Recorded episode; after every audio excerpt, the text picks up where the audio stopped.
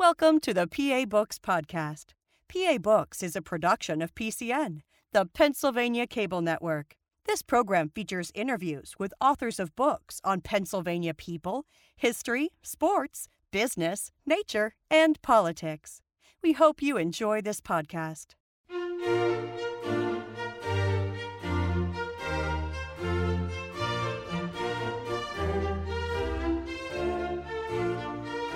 This week on PA Books, Jeremy Beer, author of Oscar Charleston. Jeremy Beer, author of Oscar Charleston, The Life and Legend of Baseball's Greatest Forgotten Player. You say in the book that he's one of the greatest athletes in American history. Why is he forgotten?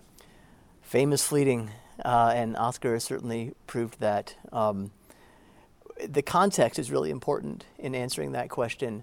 Virtually every player who played his entire career in the Negro Leagues, with the exception of Josh Gibson, Cool Papa Bell to some extent, and Buck O'Neil, who had the luck to be discovered by Ken Burns and became the grand old man of black baseball. Uh, all of them have been forgotten, actually. There were so many great athletes and so many great players uh, in the Negro League. So the first answer is he's just one of many of these players who have been forgotten. But there are some other reasons that are unique to Oscar. Uh, one is he died young in 1954 uh, at the age of 57 years old. He left no descendants, so there has been no one to tend his flame. Um, his city, Indianapolis, where he was born and raised, has not really claimed him as a, as a son of the city. Um, and a lot of that has to do with his race, for sure. And then the last reason, which also has to do with race and the complicated legacy of the Negro Leagues, is that from about the time he died until the late 1970s or so, almost no one uh, showed an interest in the history of the Negro Leagues outside. Um, still some in the black press, uh, older columnists who, who really wanted to make sure the history of the leagues hadn't been forgotten. But um, it, was a, it was a painful legacy that no one was incentivized to try to remember it. Um, it was painful for everyone. And so we have a generation where almost no work was done on the Negro Leagues. And that was a time when a lot of the people who had played with Oscar died as well or um, just became a lot older. And um, the trail was lost, it went cold. So those would be some of the reasons why, as good as he was, he has been forgotten. How did you find out about him?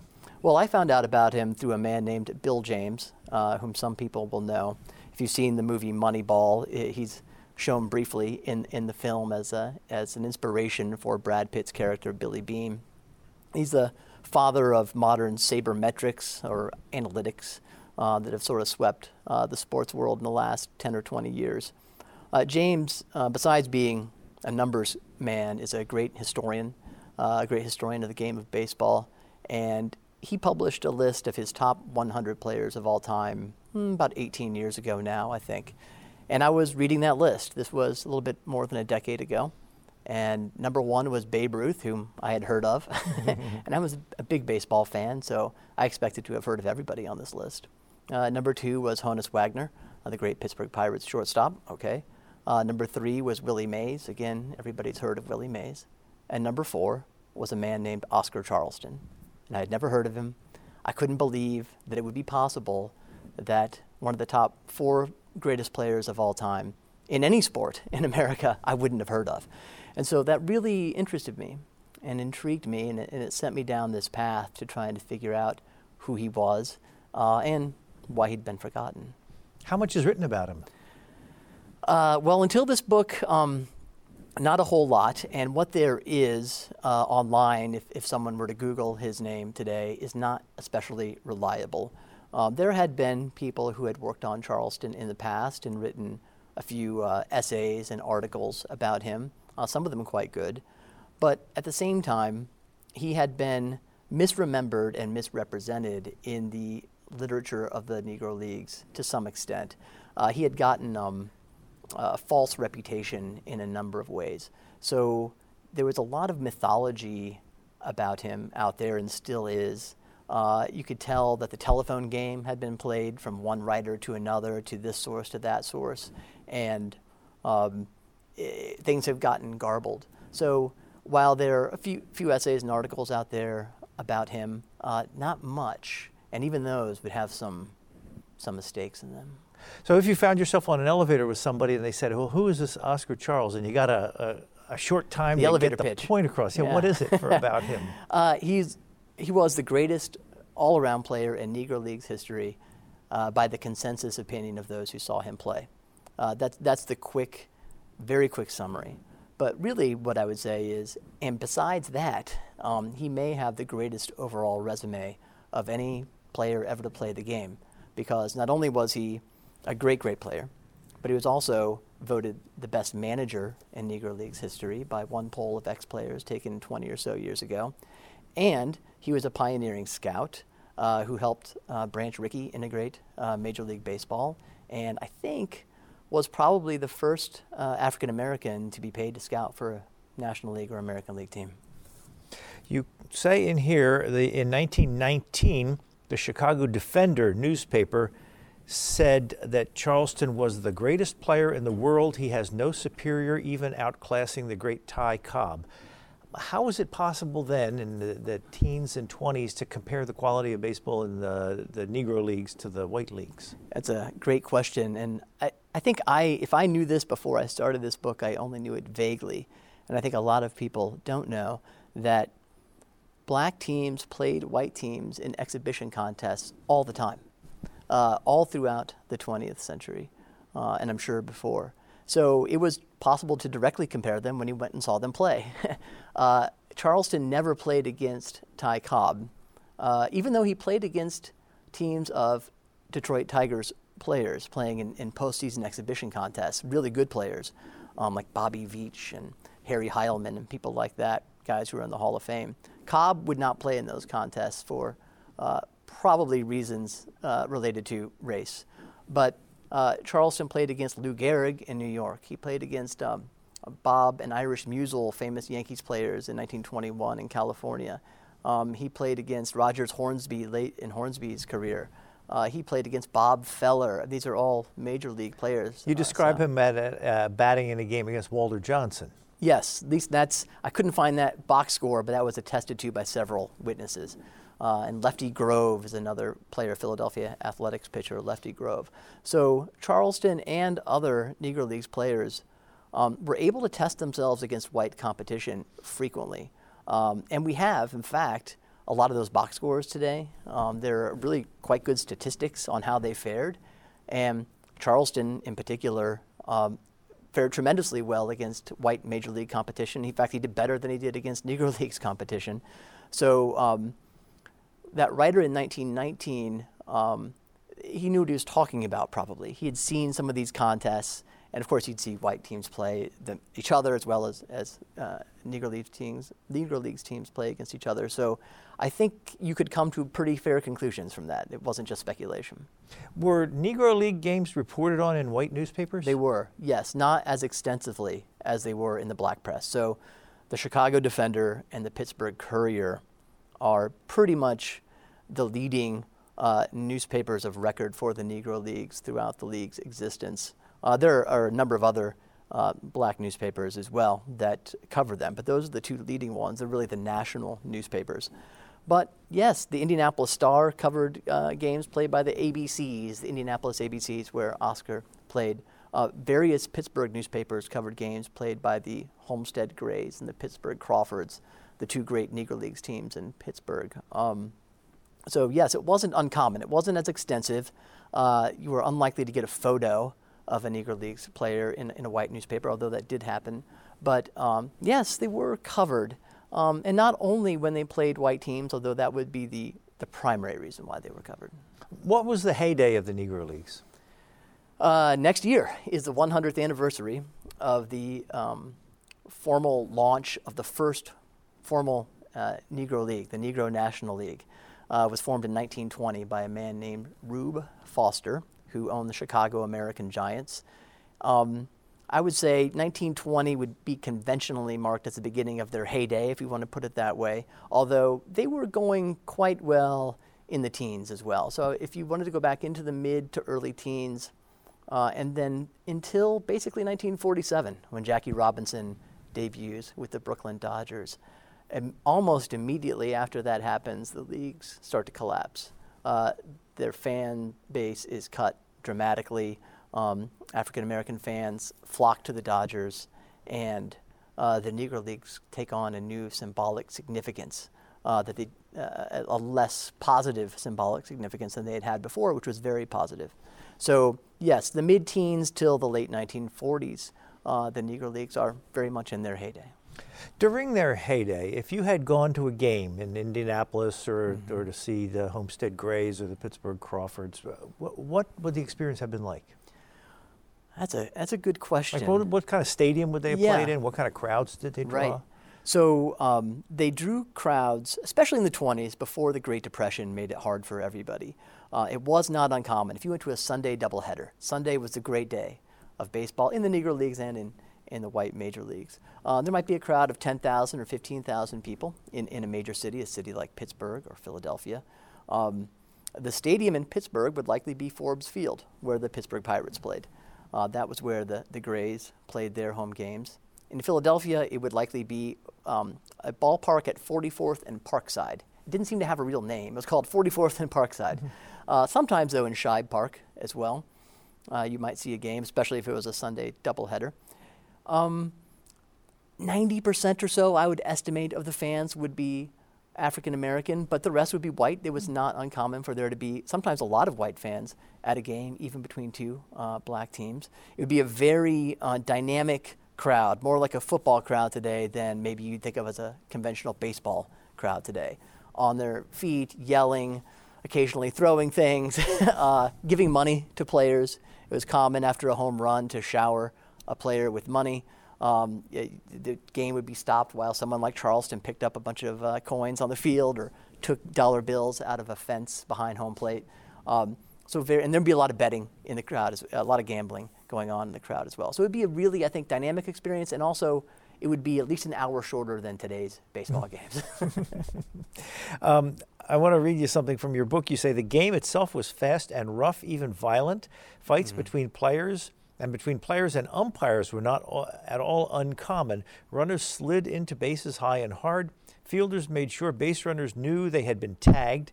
Pitchers had no compunction about establishing their ownership of the plate. If a batter hit uh, a pitcher hard in his first two at bats, he could be expected to be knocked down on his third, perhaps more than once. You also talk about a lot of times when people took swings at umpires yeah, it was just a totally different game, as that as that passage indicates. It was um, it was a totally different society in many ways too. Um, it was a very violent game compared to now.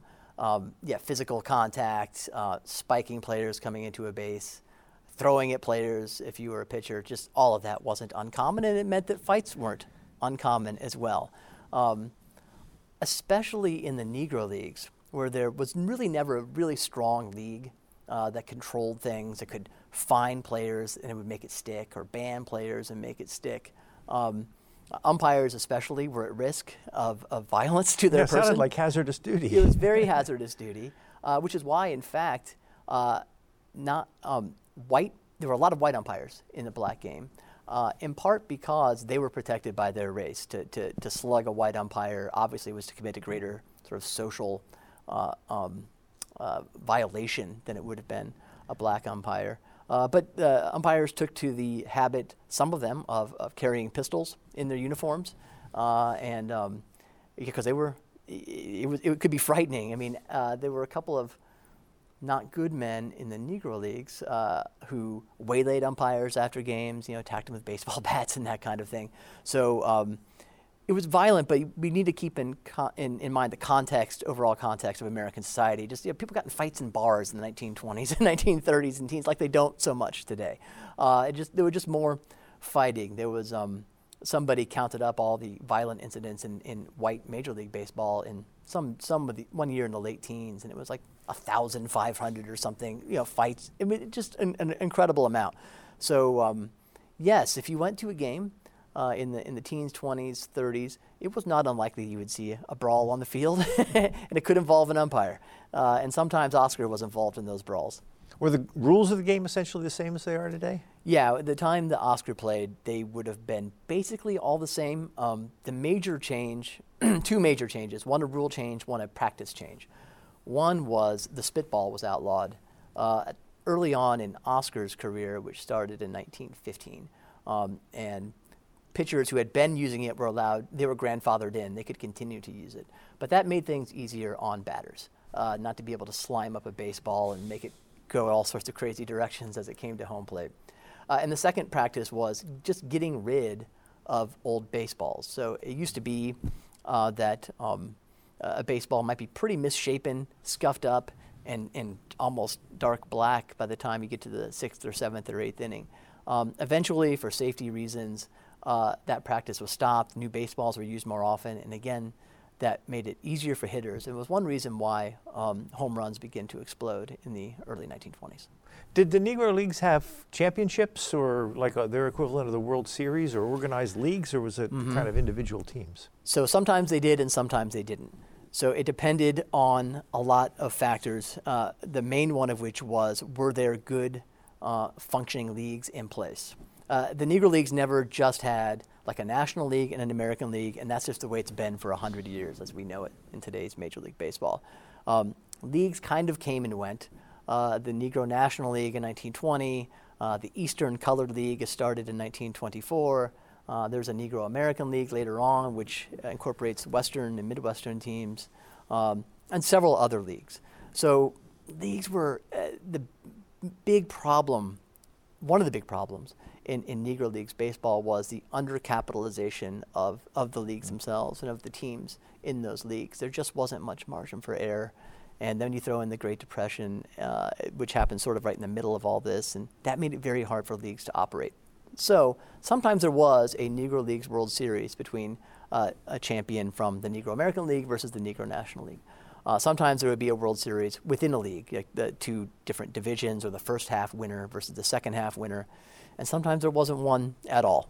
So some Negro Leagues championships are more like college football championships used to be, sort of by consensus. The 12 and 0 Penn State team is the national champion, right? Um, that's sort of how championships worked sometimes in the Negro Leagues. Were the owners of the teams white or black? Mostly black, not entirely. And that's an interesting story in and of itself. Um, most of the black owners in the Negro Leagues got access to capital through means that were not entirely legal. uh, Gus Greenlee, for instance, the owner of the Pittsburgh Crawfords, uh, was considered the numbers uh, king of Pittsburgh. Uh, he ran the illegal street lottery in Pittsburgh, uh, which was very popular and very profitable. And that was how he was able to capitalize um, the Pittsburgh Crawfords, and he, and he probably ran his profits from the lottery through the Crawfords. It was a, it was a beneficial thing for him. Uh, and he wasn't the only one. Uh, James Semler and uh, Alex Pompez in New York, I believe, were also both involved in the numbers lottery, and there were others as well. Um, if you weren't, if you didn't have that kind of extra legal funding, often you had a white backer, um, a co-owner, or at least someone who was like the major investor in the team. Uh, that was not uncommon at all, and there was a lot of complaining about that in the black press because um, these often weren't great characters, and they, uh, the press didn't feel like they had uh, the race's best interest in mind, and that's almost certainly true. Uh, the Kansas City Monarchs, it's worth mentioning, were owned by uh, two white men, J.L. Wilkinson and Tom Baird. Uh, Wilkinson is in the Hall of Fame today, and probably deservedly so. And um, I think most accounts are that he was a, a good man. Um, Baird, ironically, uh, as we just discovered a few years ago, uh, was a member of the Ku Klux Klan. Uh, so there were ironies and complexities about all of that that are hard to understand. but um, yes, it was it was a complex situation ownership in the Negro Leagues. Could a player make a living being a ball player? Yeah, he really could. It turns out, and this is something else that I found surprising. Um, at least during the six months of the year they were playing, um, the average Negro Leagues player made considerably more than the average white worker in America. We'd be talking the 20s, and, and through the Depression, I believe. Um, and considerably more uh, um, than the average black worker, of course. So, yes, the money was pretty good. Um, it was not close to major league levels even at the time. Uh, and, and major league levels at the time were not so high that most players didn't need to get off season jobs. But it was pretty good. Uh, it was pretty good. And then you would make more money playing in exhibition contests uh, where the gate might just be split between the players and the promoter. Uh, and then players like Oscar made yet more by going to Cuba uh, in the off season and playing winter ball. So someone like Charleston did pretty well, actually, by the standards of the time. Not as well as he should have done had he been allowed to play in uh, the white major leagues, but he did pretty well for himself. Well, you do have a, a sentence that, uh, well, there's one year, uh, 29 to 30 winter season he opted not to go to Cuba and he stayed in Philadelphia and worked probably as a baggage handler. Right. And then you have another time when he's working as a chauffeur. So he's right. at the top of his game and yet right. working as a chauffeur or a bag- baggage handler in the off season. Right. Yes. So certainly while he was in his prime, I mean, for almost 10, at least 10 years straight, he played baseball year round. Uh, America, your, your, your regular season in the Negro Leagues, postseason exhibition contests against often white major league teams, which could really bring in some money. Then you go down to Cuba and play for three months or so down there, come back, maybe get a month break, and you're on to spring training. He did that, I think, for as long as his body allowed. Uh, he, baseball was his life at Charleston, and he wasn't alone in this. Um, but as you point out, at the very end of the 20s and then into the 30s, he stopped playing winter ball.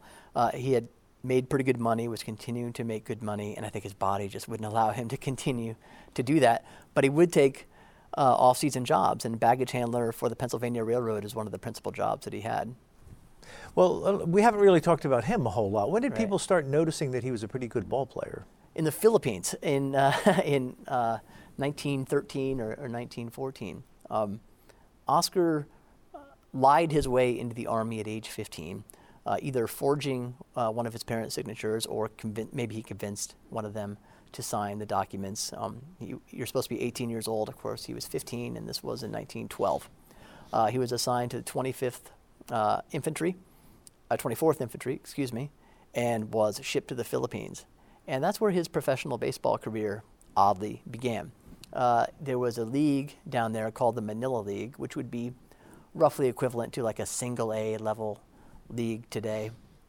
And but it was semi-pro. Uh, the men got paid for playing. and There were only four teams: uh, the Army, the Navy, uh, an all Filipino team, native Filipinos, and then the 24th Infantry uh, entered the league in 1913, 1914. Uh, and Charleston was first noticed there. He burst onto the scene. He was a great pitcher.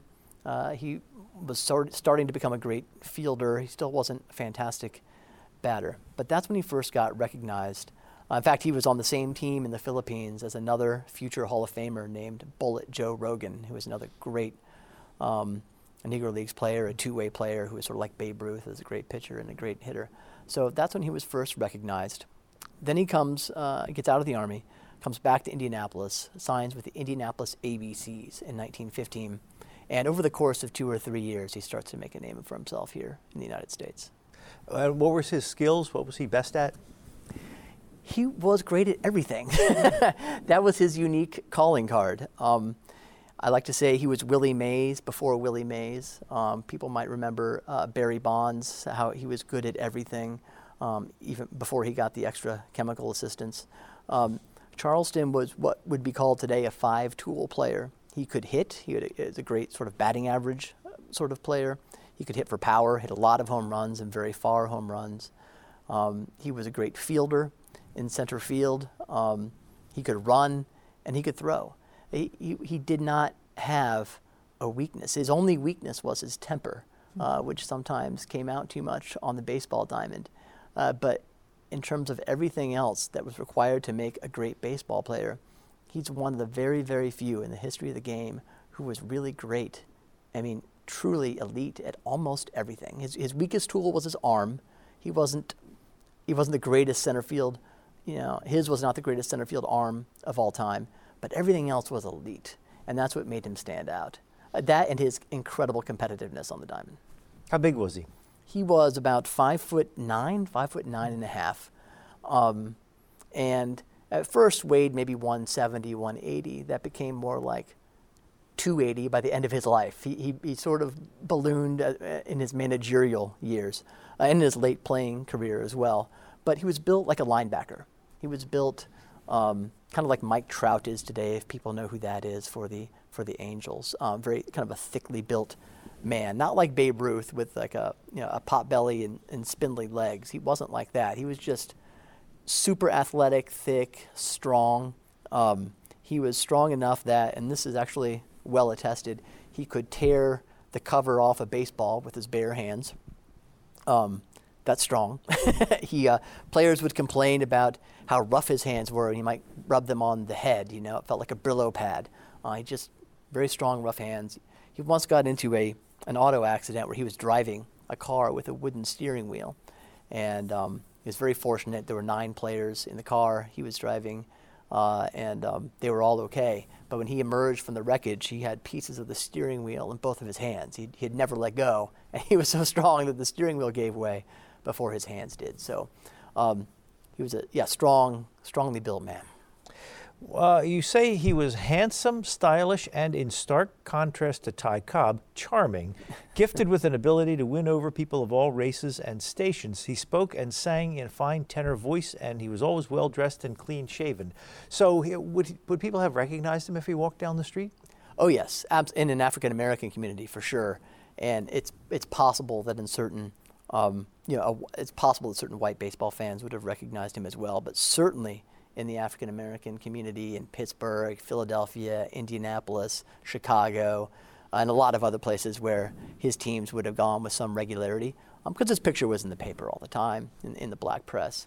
Um, he uh, he was um, that was one thing I didn't expect when I started researching him because his reputation uh, became because of an early fight he got into on the diamond as a hothead, as a um, as someone who totally out of control in terms of his temper, and so I didn't think someone like that was likely to be charming. I thought it, he comes off in some of the uh, literature as a borderline psychopath, and that's just entirely not true. It turns out. He was really competitive, and that led him to get into fights on the field. He often didn't start them. He did like to finish them, and if a fight was in progress, he was happy to join. In fact, he was just a huge boxing fan, boxing aficionado. Uh, he liked to fight, but he was not a bad man, and he was not an angry man. He was he was really charming, and that comes through when you really learn about his life. He people were drawn to him like a magnet. Um, very much the opposite of Cobb in that way. You know, Cobb was standoffish, and Cobb also probably wasn't the monster he's been made out to be, but uh, certainly uh, significantly less charming and charismatic mm-hmm. than Charleston was. Um, Charleston was able to form friendships with people in sort of higher social stations, including both of his wives uh, that came from prominent families, um, including a, a, journalist in Cuba who was a, a correspondent of W.E.B. Du Bois's and wrote for his magazine Crisis. Um, uh, you know, celebrities. Uh, even the owners he played for, uh, he, he tended to select college educated men. He was, he was charming, he was ambitious socially, kind of wanted to rise up himself, um, and was, yeah, charismatic and uh, a character that you wanted to be around. How was he with handling money? That's a good question. I don't know. I, um, he had a house in Pittsburgh and in Philadelphia, both. He was a homeowner. Um, I don't know what he had when he when he died, and I don't know how much tended to stick to him or not. Um, he was hailed by one journalist, I think this was in the, the, late 1930s, as having made more money than anybody else in the black game. Um, I suspect that Charleston fed that information to the journalist himself. um, and he was always being given gifts and things, as I've mentioned. But yeah, I don't know. I don't know how he did with money. When you started to reconstruct his life, because you start from, from birth, how much was written about him from, from birth until he emerged as a ball player? Uh, nothing. Yeah, there, there's nothing in the record on him from birth until he gets to the Philippines. Uh, and we see his voice emerge into the historical record, his, his figure emerge into the historical record. Um, there is, however, some information about his family in the Indianapolis newspapers and records of the time, census records, uh, things like that. Uh, and what you are able to discover is that, um, I guess, predictably, he was born in poverty. Uh, his parents had uh, come to Indianapolis from Tennessee when he was just before he was born, uh, in 1896 or thereabouts. Um, he was named Oscar McKinley Charleston after uh, the Republican presidential candidate in 1896, William McKinley, who was running against William Jennings Bryan.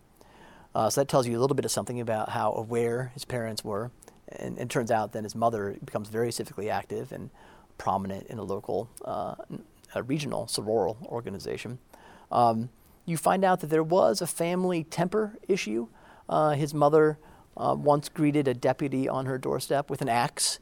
Uh, she was taken to court for that, and uh, fortunately got off pretty lightly uh, for that. He had th- at least three of his brothers um, did some time in the, in the juvenile delinquency system of Indianapolis. So there were definitely, you know, it wasn't a family where the times were always easy for sure. And they lived in at least 10 different places uh, as, as a youth, all of which are gone now thanks to yeah, urban renewal and things like that. Were any of his brothers ball players? Uh, yes, uh, at least two of them uh, played uh, professional uh, baseball, not nearly at the level that Oscar did. Benny and Shedrick. Benny actually played a couple of games with the Homestead Grays. Uh, and I think that's actually one reason why Oscar signed with the Homestead Grays in 1929, uh, 1930, which was a very famous signing at the time, something that was celebrated by the fans of Pittsburgh. Um, I think because Cumberland Posey, who is the um, manager of the team, the owner of the team, uh, was going to give Benny a shot. And so Benny's in spring training with them, but then he's cut before the season starts. And then he has another brother who plays semi pro ball in Indianapolis. So at least two of them were. And at least one of them was a a really good boxer, and it was like a local champion boxer in Indianapolis. Now, this program focuses on uh, Pennsylvania, and we haven't really right. talked about his Pennsylvania right. connection much, but but he has played quite a bit in uh, Pennsylvania. Yeah, he he lived the, certainly the majority of his adult life in Pennsylvania from 1924 until he died in 1954. He's his home base, maybe with the exception of one or two years when he's back in Indianapolis, um, was Pennsylvania. So yeah, his story is very much a Pennsylvania story. Married a Harrisburg girl. He married a Harrisburg girl, and yes, so that's in 1923, and they moved to Harrisburg in 1924. He's recruited to Harrisburg by a man named Colonel William Struthers, who owned the local uh, black baseball team, the most prominent of them, the Harrisburg Giants. And um, for whatever reason, Struthers had seen an opportunity to try to get into the big time. There was a new league starting called the Eastern Colored League, and I'm sure he knew that a local woman, uh, who uh, he probably knew the family well, uh, had married Oscar Charleston, and so he saw his opportunity. Got Oscar to come here. Oscar saw his opportunity to manage a team. He had never managed before. He's only 27 years old, but he really wanted to manage a team. So he comes to Harrisburg in 1924, is the player manager for the Harrisburg Giants, is unbelievably good. His, some of his best years are with Harrisburg, and is here from 1924 through 1927 when uh, Struthers' finances collapsed. You say there was a uh, Harrisburg City Championship game between the uh, Harrisburg Black Harrisburg mm-hmm. Giants and the White Harrisburg Senators, right. and uh, Oscar's team won. Yes, uh, that's an interesting, just little story. So this is the sort of thing that happened all the time. These postseason contests, uh, the local, often in a place like Harrisburg, the local minor league team versus the Negro Leagues team, and it wasn't as obvious, I think, to everyone at the time as it is in hindsight, that the Negro Leagues team is better. you know, they're not losing their best talent to a higher level, right? Um, and then the Senators made a, a, further mistake in this particular contest you're mentioning, where they said, okay. Um, let's make a rule where we can each bring in any player from our respective leagues. So the Harrisburg team could bring in anybody from their their minor league league, and and um, anybody from the Eastern Color League could come join Oscar's team. Well, he brings in some tr- tremendous players, several, you know, a couple of Hall of Famers, and uh, yeah, they they whipped the Senators in that contest. So it was a. You say for Oscar, the triumph over the Senators was marred by a failure to control his temper the home plate umpire rung him up and called on a third strike call. Enraged, Oscar turned and took a swing at the ump. He missed, but the umpire yeah. didn't, landing a counterpunch squarely to Charleston's jaw. So the umps hit back. The, ump, the umps hit back. yeah. There was no one really to protect. You had to protect yourself. Yes, that's one of that's one of the lower points for Oscar. Um, because he didn't do that very much. Start a fight, and especially start a fight with an umpire. Um, and that, that umpire and obviously lose. acquitted himself well and lose exactly. And what's interesting and tells you everything about those times, that was a doubleheader, I think, or at least the next day's game, Oscar's playing. So there was no suspension. You know, he's out of that game, you're ejected, but there's nothing after that. So um, that just tells you sort of how it wasn't all that uncommon. In fact, I think it was earlier that year, a couple of players for the New York Cubans started basically a brawl here in Harrisburg uh, by baiting umpires, throwing stones and dirt at them and, and threatening them. And so, um, yeah, unfortunately, that sort of thing just wasn't uncommon. Uh, Oscar, late in his career, actually was an umpire for, yeah. for a year or so. Yeah, a couple of years, I think. What would have possessed him to be an umpire after all he had seen? I think, you know, kidding. Well, it's a little bit different by then. So now we're talking 1946, 1947, mm. a little bit more of a refined game to some mm. extent. And um, he wanted to stay in the game. That was a time in his life when uh, that was his only opportunity. Uh, now, um, in 1948, the Philadelphia Stars come calling again, and he again manages the Philadelphia Stars. That's the leading um, black baseball team in Philadelphia at the time.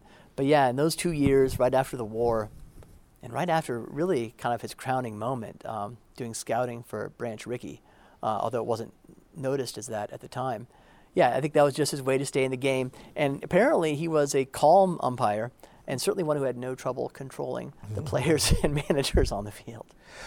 did he ever, in the off season uh, or or uh, black teams, uh, barnstorm through the South? They did. Yes, all the time. It was a favorite spring training thing to do.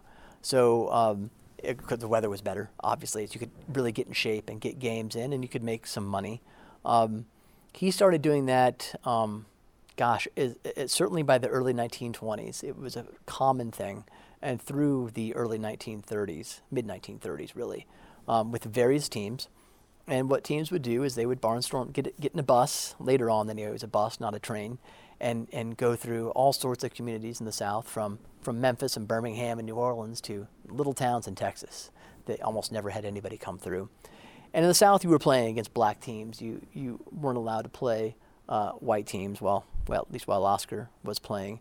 Um, but there might be fans of both races uh, in the stands.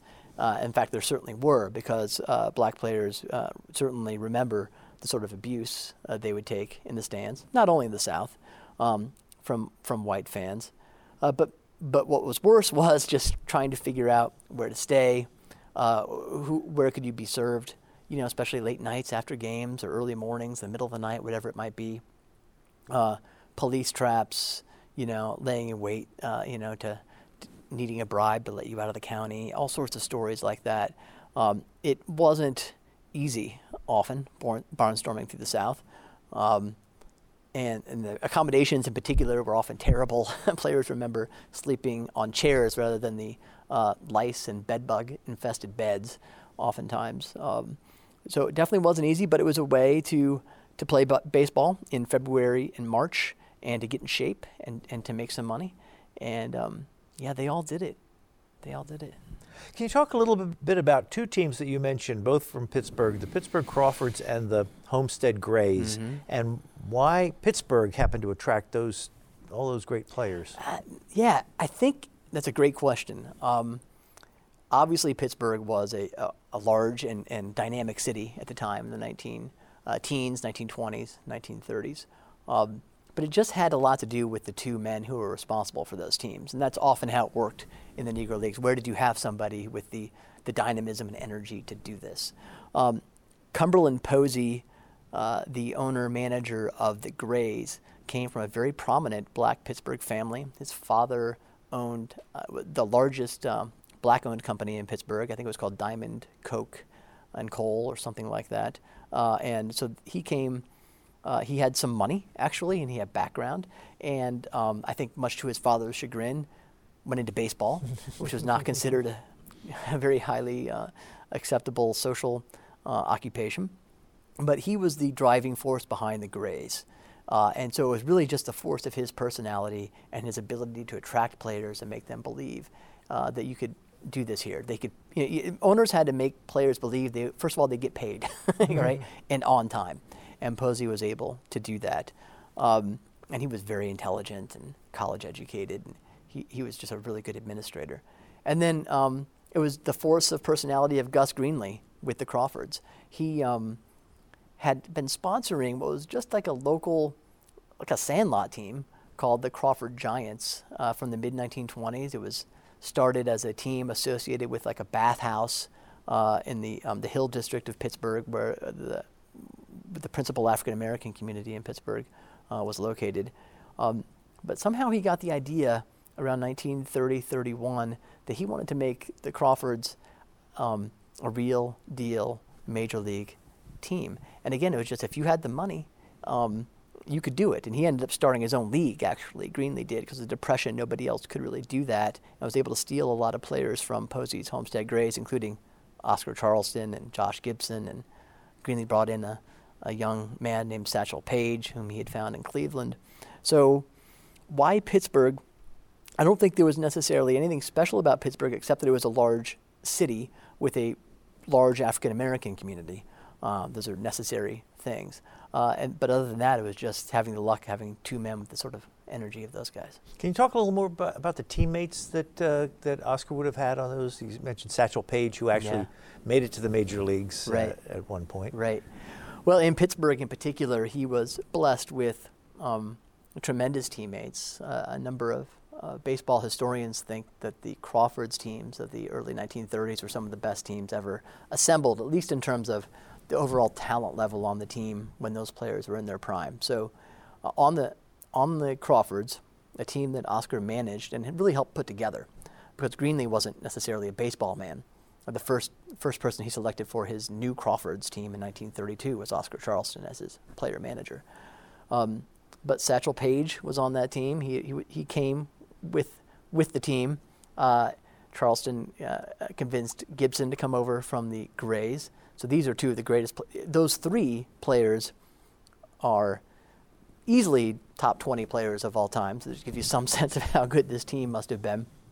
And then there are others. Uh, cool Papa Bell, who is this fast, fleet center fielder with a great nickname, one of the greatest nicknames the, the game has seen, was in center field. And um, Judy Johnson, a, a, Wilmington, Delaware native uh, who had played in Philadelphia uh, for a while with Oscar, was the team's third baseman. And then uh, Jud Wilson, I think, was on that team too later. All of those players are in the Hall of Fame today. So those would be some of his more famous teammates in Pittsburgh. Those were tremendous teams. Um, the Grays were also tremendous teams as well when Oscar was with them for a couple of years. But um, they weren't always together. Paige had a disquieting habit of jumping his contract and going wherever he wanted to go, uh, including at one point to North Dakota, where he played for a, a, white auto dealers team out in the plains and made good money doing it. So that was Paige was never Paige was Charleston's, other than Gibson, his best teammate and the hardest teammate I think for him to handle. I don't think two men could have much more diametrically opposed personalities than Oscar Charleston and Satchel Paige. How widely did those teams travel when they were at their peak around the country? Basically, all over. Uh, all over uh, the East and the South and the Midwest, and occasionally forays into the plains. Um, the league itself, say, take the Gus Greenlee Negro National League of the 1930s, stretched from Pittsburgh was, I believe, sort of the westernmost point in the team that stretched eastward. So you would play east in your league games. Um, and then you would barnstorm in the south during spring as a spring training, basically. And then after the season, you often would go, and sometimes the, during the season, uh, tours to the Midwest and what was said to be the West, which would be like Iowa and Missouri and places like that, and um, maybe Texas. So pretty much everywhere they could get a game. Um, that was the key, getting at least a game a day, preferably two games a day, everywhere you went. What was sports writing like? As you were digging through the, the old microfilms of, uh, of the newspapers, what was it like to read the accounts of those games? Well, it, yeah, it was certainly an era in which um, never use a two syllable word when a five syllable word would do. Uh, it was a florid style at the time. Um, it was. Uh, in the uh, it, it, there was a lot of like this happened, this happened, this happened, of course, because nobody had seen the game, so you really had to tell them exactly what happened. Um, in the it, what was interesting about the sports writing, I would say, is the sort of growing recognition uh, and insight among the writers themselves that the black baseball players they were watching and covering were in fact every bit as good as the white baseball players in the major leagues. Um, there's certainly a sense at the beginning that they're not sure. Maybe we're not as good. And the players themselves, uh, when you read uh, interviews uh, from like the 60s, 70s, 80s, like they weren't sure if they were as good. Um, you know, they weren't, they didn't receive the same training as uh, that they at least imagined that the white players had received. They didn't think they had the same, you know, coaching available to them. And of course, their lives were harder in any number of ways, um, especially when they were on the road. They didn't have the same facilities. So, but there's a growing recognition and then kind of a growing frustration and then eventually anger about this, right? About, about the color line in baseball. Um, so that's, I guess, an arc I saw through the sports writing of the period. Um, in the teens, there's some sunny prophecies that, like this is just around the corner. It won't be long until players like Oscar Charleston are playing against white players, and and that doesn't happen. It doesn't happen. It doesn't happen. Um, the frustration really builds, and and by the time you're into the 1930s, there's an edge to the sports writing uh, and covering black baseball when it when it comes to the race issue and integration. Like this this has to this has to end. How long did he uh, manage? I mean, was he a player manager the whole time he managed? Almost always. Uh, so for the Harrisburg Giants, he was. Uh, for one of the two years when he's this a team called Hilldale, which played in the Philadelphia suburb of Darby, he's a player manager. He's not for the Homestead Grays because Posey is the uh, manager of that team, but that's one reason why he goes to the Crawfords. And then after he does that, he is always the manager after that. Um, the Crawfords in fact, they, they kind of fall apart. Greenlee has to sell the team in 1939. But an interesting thing happens. Um, a, group of investors from Ohio buys the team for a, a pittance, and one of their members is Jesse Owens, who is just three years, uh, three or four years away from having won gold in Berlin. Uh, he's very famous, uh, but he hasn't been able to really capitalize on his fame.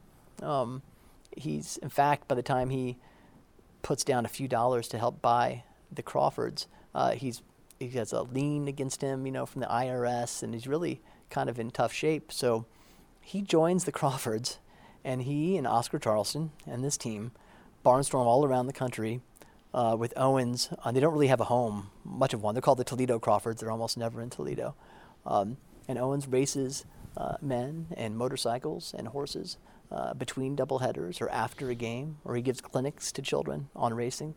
Um, it's really crazy to think that that happened, you know, just a few years after he won gold in Berlin, and, and he didn't. He preferred not to. Yeah, you said he absolutely uh, hated it. He hated it. At least that's what he said later. Uh, he has two memoirs, Owens, and he has nothing good to say about that period. He doesn't mention any of the players by name that he was with, uh, including Oscar, even though um, it's clear they became kind of friends. They, they reconnect years later at a baseball game. Um, but he, he hated it. And of course, when you look back with hindsight in the 1960s and 70s, it was certainly not a very dignified way to have had to make a buck. Um, uh, I did find that there were white um, uh, Olympic medalists who also were racing people and horses and motorcycles between games. So it wasn't entirely a racial thing, although I'm sure that played played a role in it. Um, but yeah, Owens Owens hated it, and nobody ever talks about it in connection with his life. But for two years, he did that with Charleston. Did you ever come across any interviews with Oscar Charleston where a reporter sat down and did a pretty lengthy interview? Unbelievably, but no. That's one of the, yeah. Um, he there are some quotes, of course, from reporters, and there are columns where it's clear they're about Oscar, where it's clear he's been feeding information to the columnist. But there is no lengthy interview with him. There's no audio that I was able to find. Uh, there's no video I was able to find.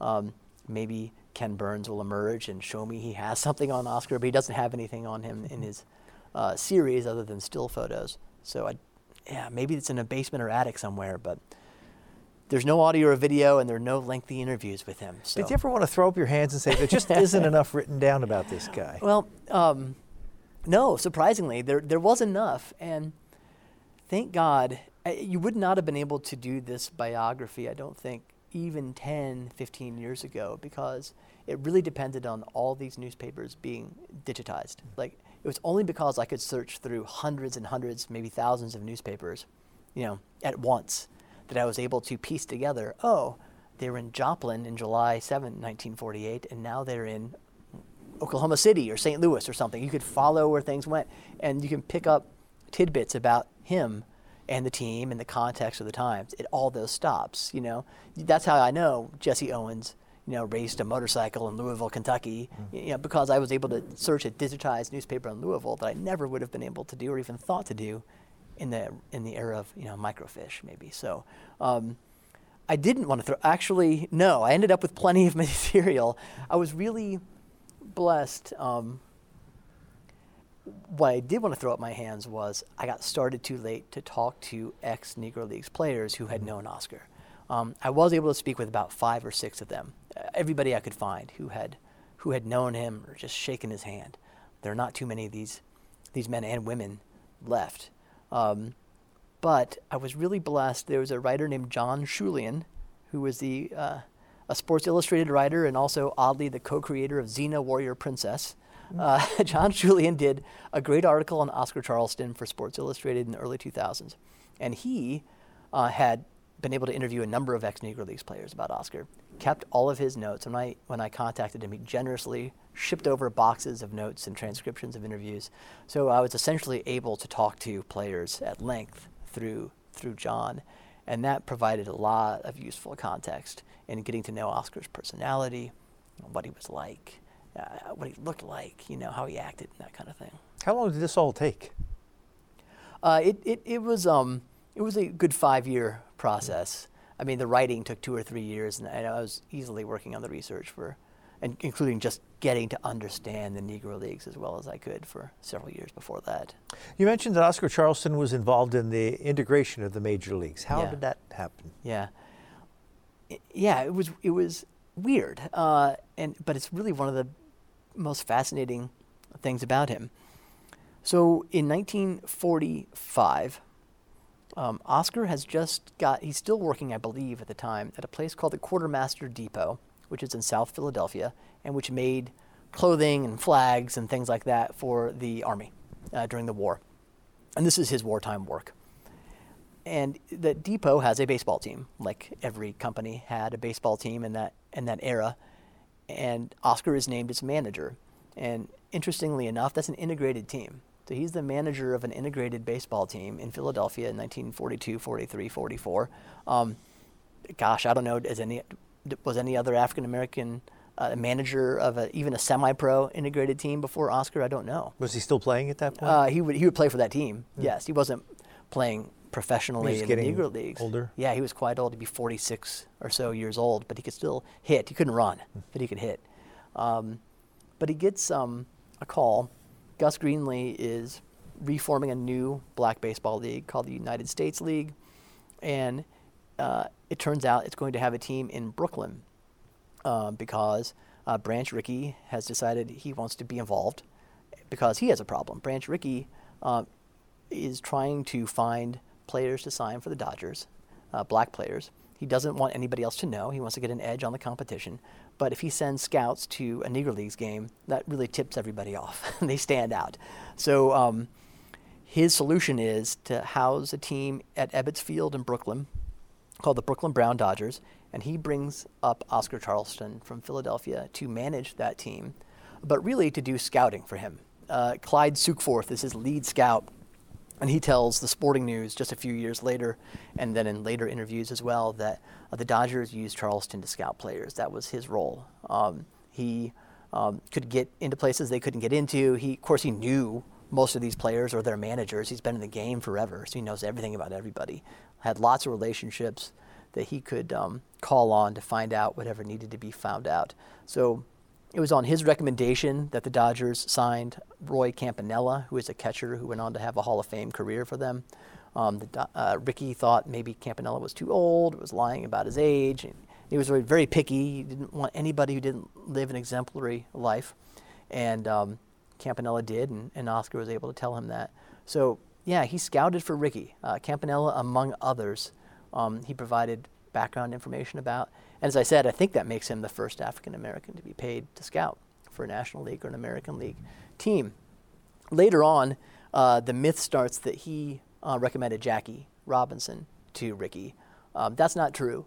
The Dodgers didn't need Charleston to tell them about Robinson. Everybody in America knew about Robinson. He was a three-sport star at UCLA and just was famous uh, for his collegiate uh, sports activities.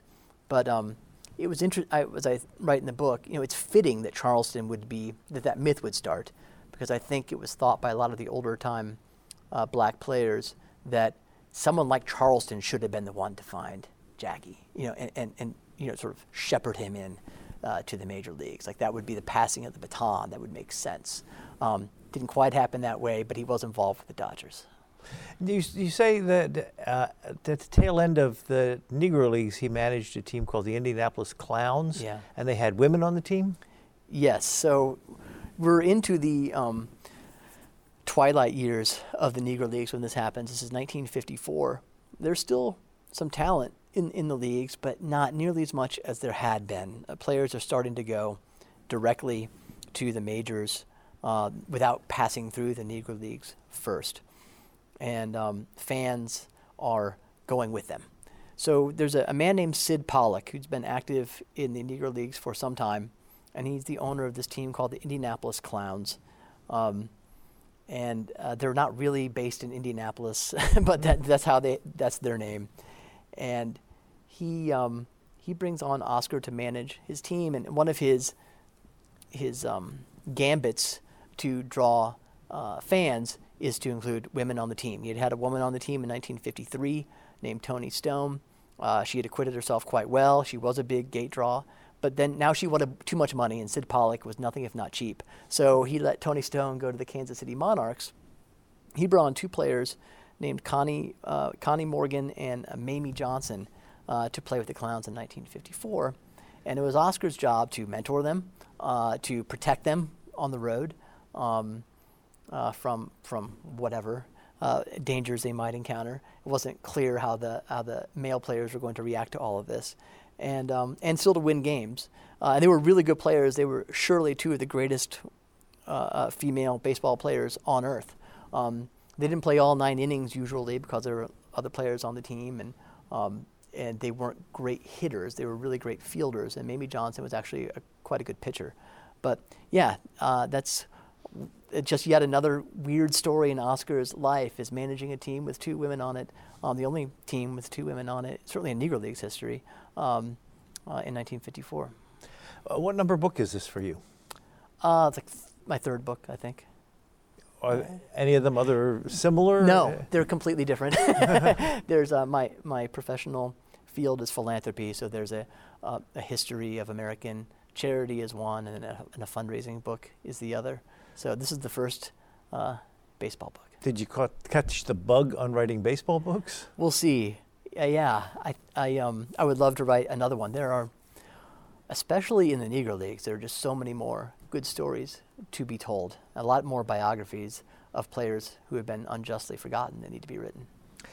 We have been speaking with Jeremy Beer. He is the author of this book, Oscar Charleston, The Life and Legend of Baseball's Greatest Forgotten Player. Thank you very much. Thank you. You've been listening to a podcast of PA Books, a production of PCN, the Pennsylvania Cable Network.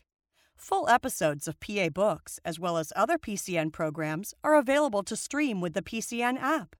Visit PCNTV.com or the App Store for details.